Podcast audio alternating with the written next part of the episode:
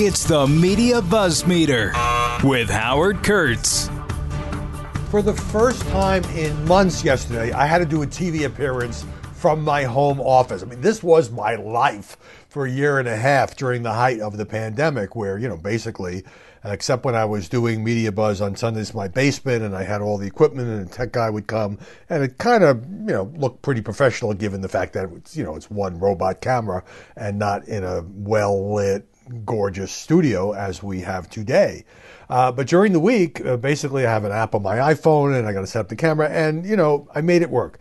But I had forgotten how much work it is and how many things that can go wrong. I mean, the reason I did this, I was on with Neil Cavuto on his Fox Business show, is that uh, somebody on his staff decided they wanted me uh, in less than an hour. I was working at home. I didn't have time to get down to the studio. So this is a great you know, the technology is fabulous in that you can kind of go live from anywhere and it looks pretty good. But I mean, first of all, I got to do my own makeup, uh, got to put on grown up clothes or at least anchor type clothes, at least from the waist up. Um, got a, I've got a little stand for the camera, but it's kind of wobbly, and you got to put the, the phone in, and you got to make sure that everything looks right. Uh, I had a bunch of stuff on my desk, like you know, a bottle of Advil. Okay, we don't want that in the shot. Uh, I do have um, some a big television light that I turn on. You've got to adjust it so you're not too bright, you're not too dim. I got to turn put all the shades down. I got to bring in a different chair. I'm going on and on and on. I forgot to turn the overhead lights off, which you're supposed to do.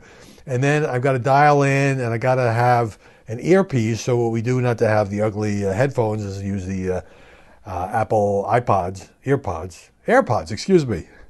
I told you it's been a while. Great for music, by the way. Um, and then during the interview, the sound kind of moved from the AirPod to the phone, this other phone that I have. And I didn't, I was kind of turn the volume down so it wouldn't create an echo. And it just, there's so many things that can go wrong. You got to get the Skype set up or something called live view and they got to make sure you can they can you can see they can see you. And oftentimes the producer will say to me you got to move to your left or your right and I can't move to my left because there's a desk there. It just is a crapshoot. But everybody gets to see where where you live and where you work and look we all took a great uh, had a great voyeuristic interest in that. Oh wow, that guy has a really nice. Oh, you kidding me with that plant? Oh, and I have to decide: am I going to put out my little uh, White House made of Legos, or my little Capitol made of Legos, or if it wasn't quite political, I would put out a plant. And these are very difficult, high-level editorial decisions. Anyway, it all went fine, and I was happy uh, to join Neil. Um, I'm not going to say that the uh, arena in Los Angeles where they play basketball and hockey and I guess have some concerts, the Staples Center has such a lovely name. It is, after all, named after the office supply company. But the new name, this was announced, I just saw this this morning the Crypto.com Arena. First of all, doesn't exactly roll off the tongue. Second of all, at least with Staples, remember in the old days when it would just be like Yankee Stadium or Dodger Stadium and you didn't have all these corporate sponsorships. Uh, anyway, at least with Staples, I know everything that's sold in Staples, whether it's Staples or Scotch tape or paper or binders or pens or whatever. I understand how it works. I don't understand cryptocurrency. I will probably never understand cryptocurrency. And yet, if I'm out there in LA, I would go to the crypto.com arena. Hey, Kirsten uh, Sinema has broken a long silence in the sense that she basically doesn't talk to the press. Gave about a half hour interview uh, to Politico. Uh, was naturally asked about her role along with Joe Manchin and not wanting to go along with much of the very expensive Biden and uh, progressive agenda. And she didn't make much news. I mean, she said things like, I've been concerned that the push that happens at both parties, the push to have no disagreements, to only have unity, only speak with one voice. And some will say that's our strength having some disagreement is normal, it's real, it's human, Senator Sinema says. An opportunity for us as mature beings to work through it. So she sounded like somebody who has it together. But the most interesting thing was, you know, there's a lot of chatter about her clothes, and she wore a denim jacket on the Senate floor. You're not supposed to do that. I mean, you know, life is too short. She says it's very inappropriate to focus on her wardrobe. I wear what I want because I like it. It's not a news story, and it's no one's business. It's not helpful to have it be p- positive or negative. It also implies that somehow women are dressing for someone else. And I totally agree with that. I mean, look, she wears something really flashy and somebody mentions it in a story, I don't think that's libel. But this whole sort of chatter about it. Anyway, uh, the virtual summit between President Biden and President Xi, basically a three hour video call, has produced its first results. It's not about the, the trade war, or intellectual property, or COVID 19, or climate. It's about the media. Uh, the two countries agreeing that uh, to lift restrictions on journalists. Basically, what happened is early this year, uh, China got ticked off, kicked out a bunch of correspondents for major news organizations, and then said only journalists can only come in with short-term visas, and if you leave, you can't come back. Uh, and therefore, there haven't been any new visas approved for media people uh, by Beijing. So I don't know. They went several rounds, and now people, accredited journalists can go in and out of both countries. I guess the U.S. had to retaliate uh, when China pulled that one. Um, interesting twist in Jonathan Karl's book Betrayal. It's got a lot of news in there that he breaks, having to do with those final two weeks of the Trump administration when it has been reported before and denied before that certain members of the Trump cabinet at least talked among themselves about invoking the 25th Amendment. So, as a reporter, Karl was on the air yesterday and he says, you know, uh, he had repeatedly, for months, working on this book, called uh, spokespeople for Steve Mnuchin, the Treasury Secretary, Mike Pompeo, the Secretary of State. They would not comment, they would not comment, they would not comment. And then, when he went to Mar-a-Lago one last time for the final interview with Donald Trump, who spoke to John Karl quite a lot, uh, and asked him about this 25th Amendment business, which Trump insists is not true, though he wouldn't necessarily know. Suddenly, Karl gets a phone call from a spokesperson for Pompeo who denied the story, but wouldn't let Karl use his name. And Karl said they knew it was a lie. Mnuchin hasn't denied anything, but Pompeo denied simply because he got a call from Mar-a-Lago. That's the latest on that. Let's get to story number one, which is the Kyle Rittenhouse trial because it's kind of amazing to me, you know, for most of the week long proceedings. I mean, there were stories in the papers and so forth, but it wasn't until the day when he was on the stand, when all the cable news networks took it live, when he started crying, when he described, and we many of us heard for the first time in his own words, uh, how it was that in Kenosha he shot three people, two of them died, one of them was wounded. Now, everybody's got a box up. Rittenhouse jury deliberates uh, the Rittenhouse jury has been deliberating for uh, all of one day in this homicide case. And already it's like, well, why can't they reach a verdict? It's so obvious, okay? On all sides. Well, David French has a piece in the Atlantic, and David French is a conservative guy. And he says that Kyle Rittenhouse is no hero you know, but may well deserve to be acquitted. I think it's an interesting take because I've talked, you've heard me talk on the podcast before, and we did this on Media Buzz, um, how the media just completely and totally vilified him, called him a white supremacist, called him a murderer, convicted him in the press uh, without bothered to wait, bothering to wait for the nicety of a fair trial. Um, and so here's what David French says that the testimony shows a confused and isolated 17 year old carrying an adult weapon in a dangerous place. It also shows that he was chased by his first victim and attacked with a skateboard by his second victim, and that he shot and wounded his third victim when he, the other guy, uh, Grosskreutz, pulled out his own handgun. Rittenhouse has presented a considerable amount of evidence that he was not a hunter, but instead felt himself hunted and fired solely on men who he believed presented a direct threat. Okay, but that brings us to the danger of Kyle Rittenhouse as a folk hero. It's one thing to argue the law is on Rittenhouse's side, and there is abundant evidence supporting his defense, says David French. But it's quite another to hail him as a model for civic resistance, uh, as seen in Kenosha and in anti lockdown protests in Washington state, the riot in Charlottesville, and so forth. One of the symbols, he writes, of the American hard right is the quote patriot openly carrying an AR-15 or similar weapon. The gun picture is a common pose for populist politicians. Um, he talks about that couple in St. Louis, Mark and Patricia McCloskey, you know, standing on their porch uh, with the weapons. Uh, Rittenhouse is the next step in that progression. He's the patriot, air quotes, who didn't just carry his rifle, he used it. Now, French goes on to say, for those of you who might be of a different political persuasion, I am a longtime supporter of gun rights and believe that the Second Amendment's guarantee of a right to keep and bear arms is grounded in an inherent right of self defense, both inside and outside the home.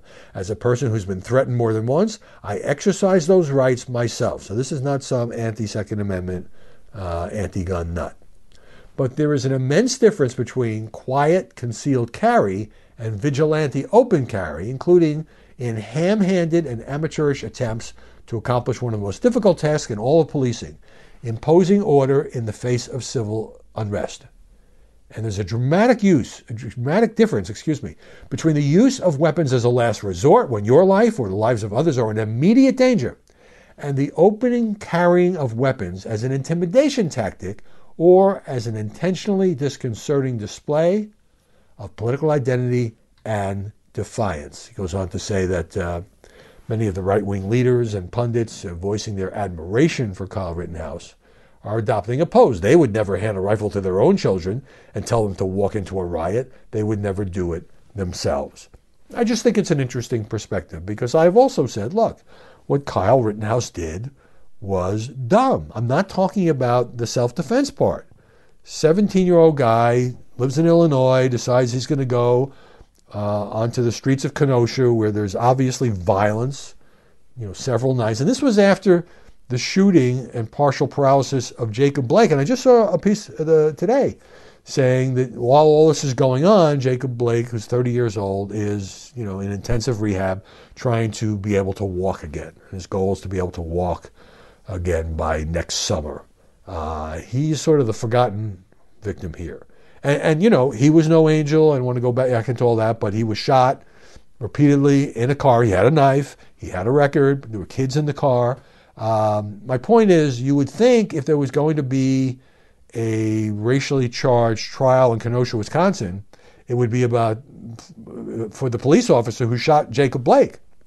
But instead, it's Kyle Rittenhouse, and it's not really racial, uh, despite what, what some people say about him, because he is white, and all three men he shot are white. And yet you get this, you know, he's a white supremacist and so forth. All right, number two. I'm sorry to say the numbers for coronavirus are creeping back up. The average number of daily cases had gotten down to about 70,000, still a lot, but less than half of what it had been during the height of the Delta surge. Now it's crept back up to 85,000 cases. There are certain parts of the country that are experiencing a bit of a surge. Which brings me to this New York Times uh, piece. The Food and Drug Administration is aiming to authorize booster doses of Pfizer's vaccine for all adults as early as tomorrow, a move that would expand the number of Americans eligible for additional shots by tens of millions, according to sources. That's what President Biden said he wanted. That when the booster shots uh, were approved, that anybody over 18, I don't know why it's not 16, um, could get it if six months had passed since they got either Pfizer or Moderna, or I think that's a couple of months since they got Johnson and Johnson. Um, and I personally think that's the right stance. But here's an interesting piece in the Washington Post. While officially, at least, according to the CDC, federal officials continue to limit who can receive, receive a coronavirus booster shot, a growing number of governors from both political parties and other officials are circumventing that guidance to offer boosters to anyone over 18 in hopes of staving off a spike in cases over the holidays. California made the first move when public health officials in that state sent a letter to local health authorities uh, saying that uh, as of a couple of weeks ago, uh, patients could decide for themselves whether to go out and seek a booster shot. Within days, Colorado, New Mexico, Arkansas, West Virginia, New York City endorsed boosters for all adults, and more jurisdictions expected to follow. Here's the governor of New Jersey, Phil Murphy. If you're in doubt and you meet the waiting period, just get a booster. Choose the side of greater protection. With the holidays coming up, we need as many people boosted as possible. It's that simple. And I, I just think this is a no brainer. Um, we have the shots. We've got a lot of people who want the extra protection. There is scientific evidence showing that it's not that vaccines don't work, they work tremendously well. And if you get vaccinated and you do get happen to get COVID and one of these breakthrough infections, you know, you the chances are 99 plus percent you don't die or you don't have to go into the hospital. But the, the counter argument is, oh, this is going to, you know, impede efforts to reach the unvaccinated because they will think it's not so effective. You know what? We've been trying for months and months and months to get more unvaccinated people in this country to get the shot. And there's about a half million people who are, for the first time, are getting these shots, uh, as I see from uh, administration figures. But we can't uh, hold up the entire country to trying to persuade every last one. Some people, for various reasons, just don't want these shots. But for the people who do and want maximum protection, and there's not a, a real safety question here, why wouldn't you allow them to get a booster? It just doesn't make any sense. And by the way, if you want it today, even if you're not one of the states I rattled off, you can get it. There are a lot of exceptions built into this. There's an, there's an admirable exception for mental health issues, also for obesity, pre-existing conditions. You have immunization problems. I, I, I know people who have gotten it, no questions asked. You're not asked to justify why you need it, as long as you can show that you're over 18 and that you had, if you had Pfizer or Moderna, that you had it at least six months ago. Hey, let's pause right there. The buzz meter continues right after this. I want to move on now to number three and inflation. You'll notice that inflation is suddenly a very hot topic. I've made the case that inflation was the sleeper issue. While we were all focused on the big legislation that Biden wants to pass, and by the way, he's out this week, you know, touting different provisions of uh, the infrastructure bill. And look, it's, that's politics 101. You pass the bill, you got to go out and tell people what's in it. There's already been one Republican member of Congress who voted against it, who's touting it. Okay, nobody who voted against this, except for the 13 House Republicans, um, gets to brag about the benefits in their city, town, or state. You didn't want it to become law. So obviously there'll be a little bit of a hypocrisy watch there. But in any event, uh, with the president going out and trying to talk about, and he's talked about inflation a little bit, but you know, the, the White House has kind of quietly moved from it's temporary, it's not really going to have much impact to, well, it's going to be around until next year, and we got these supply chain problems. But anyway, I, I think that most journalists just weren't that sensitive to it because, you know, inflation ebbs and flows but not to the level of 6% a year, which is not exactly what it was uh, during the end of Jimmy Carter's term, but is certainly much higher. And if you get a raise of 4% and prices go up 6%, you're losing ground. That's assuming you get a raise at all. But I just think most journalists, you know, live in the big cities, paid very nice salaries. I'm not just talking about TV anchors here, you know, newspaper reporters on big city papers. Uh, they're doing okay.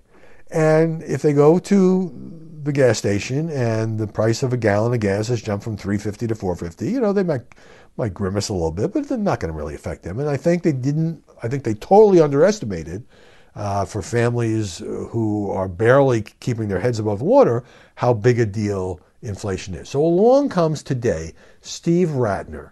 Steve Rattner um, was a reporter for the New York Times like four decades ago. He's a big venture capital guy here in Washington. Nice guy, I've met him. A lot of people know him because he's the economics guru for Morning Joe on MSNBC. And uh, he often comes in with charts and, you know, he knows what he's talking about. He's a liberal Democrat. He's a liberal Democrat who was picked by Barack Obama to serve as the car czar, to oversee the auto bailout in the first year of the Obama administration. So he's not some he's not even, you know, um, a conservative Democrat. He's a liberal Democrat who worked for Barack Obama. He has a piece in the New York Times today, the headline of which is I tried to warn the Democrats about inflation. Uh, Rattner writes, uh, while not likely to morph into the double digit inflation I covered for the New York Times four decades ago, prices may well rise fast enough to trigger higher interest rates. Higher financing costs make it more expensive for consumers and businesses to borrow, which in turn throttles growth. In other words, there's a kind of a cascading effect that could really hurt the economy beyond just the fact that things cost more. Inflation had already been tagged as a factor in the Democrats' awful election results this month, says Rattner. Uh, it also threatens the passage of the president's uh, Build Back Better plan, which includes expensive new initiatives. And he asked this question. Remember, this is kind of like friendly fire. This is coming from a guy who couldn't stand Donald Trump, loved Barack Obama, and has generally been supportive of Joe Biden. Here's the sentence How could an administration loaded with savvy political and economic hands have gotten this critical issue so wrong? I ask myself that question too. You know, these are smart people with a whole lot of experience. Uh, Rattner goes on to say they can't say they weren't warned, notably by Larry Summers, former Treasury Secretary, and my former boss in the Obama administration, and less notably by many others, including me. We worried that shoveling an unprecedented amount of spending into an economy already on the road to recovery, from the depths, obviously, of COVID 19, would mean too much money chasing too few goods, which I seem to remember from my high school days as the classic definition of how inflation was cost. Uh, is caused. It's clear to me that the pressure on the White House, says Rattner, particularly from progressives, to move forcefully was intense. Even most pessimists, me included, missed the pressing problem. This is the supply chain bottlenecks. So, Rattner's advice the administration should come clean with voters about the impact of its spending plans on inflation. Build Back Better can only be deemed paid for if it embraces if one embraces budget gimmicks, like assuming that some of the most important initiatives will be allowed to expire in just a few years. This is a classic beltway tactic. You know damn well that some future Congress is not going to take away a benefit that's been enshrined in law. Look at Obamacare. So you just you zero it out after five years, and therefore you don't have to count the next five years in your 10-year results. The result, a package that front loads spending while tax revenues arrive only over a decade. Uh, that's a pretty tough, uh, you know, for an economist, that's pretty tough language. That was fighting words. And good for Steve Rattner for being candid and calling it as he sees it, even though uh, he's basically pretty bluntly criticizing a president that he supports. All right, number four, I don't want to make too much of this, but it's a story about NPR deleting a tweet yesterday. Uh, and a lot of the headlines said it has to do with the recent mayoral election in Boston. It has to do with a tweet saying that there was disappointment, that was the word from NPR, uh, in the city of Boston about the election of the first Asian mayor. And my first reaction was, wait a minute. We just had the election a couple weeks ago. She hasn't even taken office yet. She can't have screwed up anything that badly. What do you mean there's disappointment? Well, here's what the tweet actually said Michelle Wu, an Asian American, is the first woman and first person of color elected to lead the city.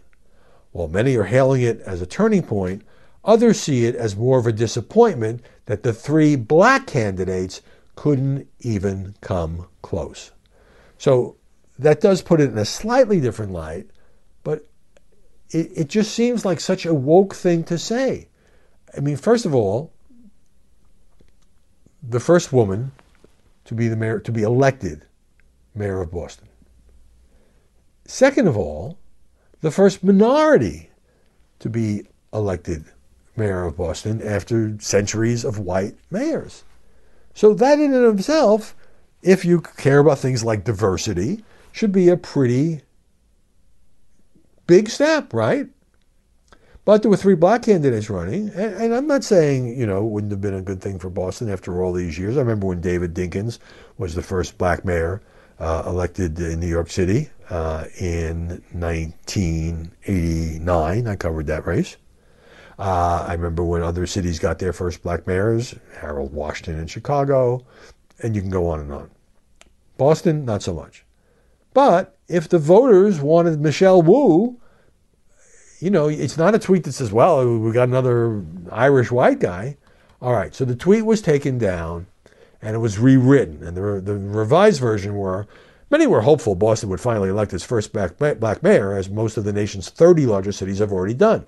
Black activists and political strategists will reflect on what they can learn from the 2021 campaign season. Okay, taking out the offensive language. And um, NPR did say this. We realize we don't always get things right the first time, and our previous tweet slash headline misrepresented the story.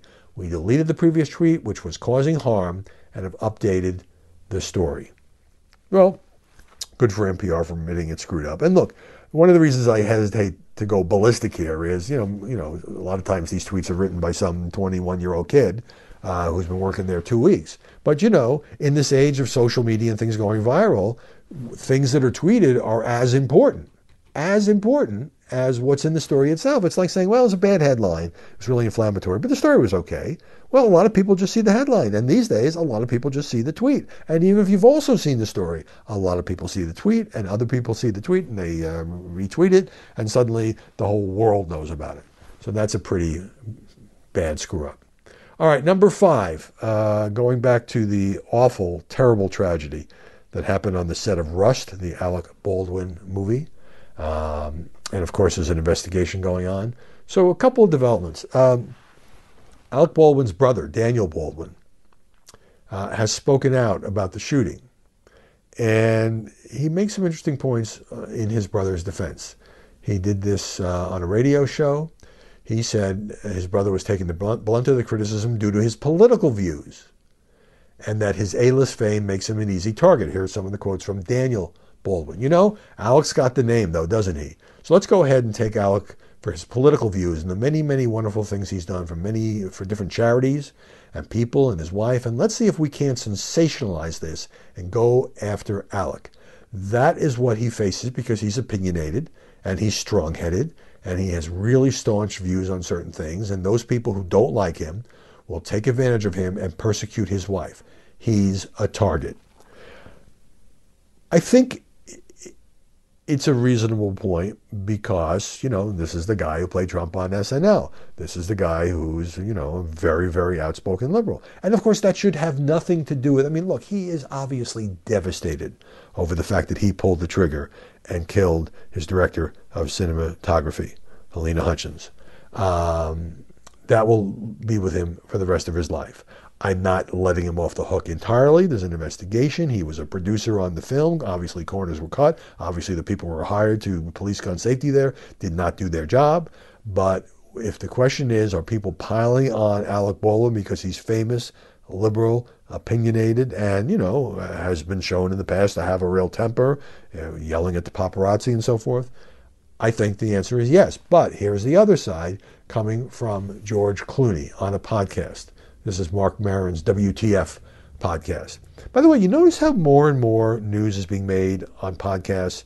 I think that's not just a reflection of their growing popularity, but I think that in these longer form interviews that you can do on podcasts, and people maybe are more relaxed on podcasts than they are in a five or six minute morning show interview, they tend to open up and be more blunt. And I think that's great. Uh, you know, I love podcasts, and uh, um, I'm glad to be part of the podcast wave. Anyway, George Clooney, veteran actor to say the least, says on this podcast, he is very critical. He says, Why, for the life of me, this low budget film with producers who haven't produced anything wouldn't have hired for the armorer someone with experience? They weren't even using that gun to do target practice, and that is insane, says Clooney.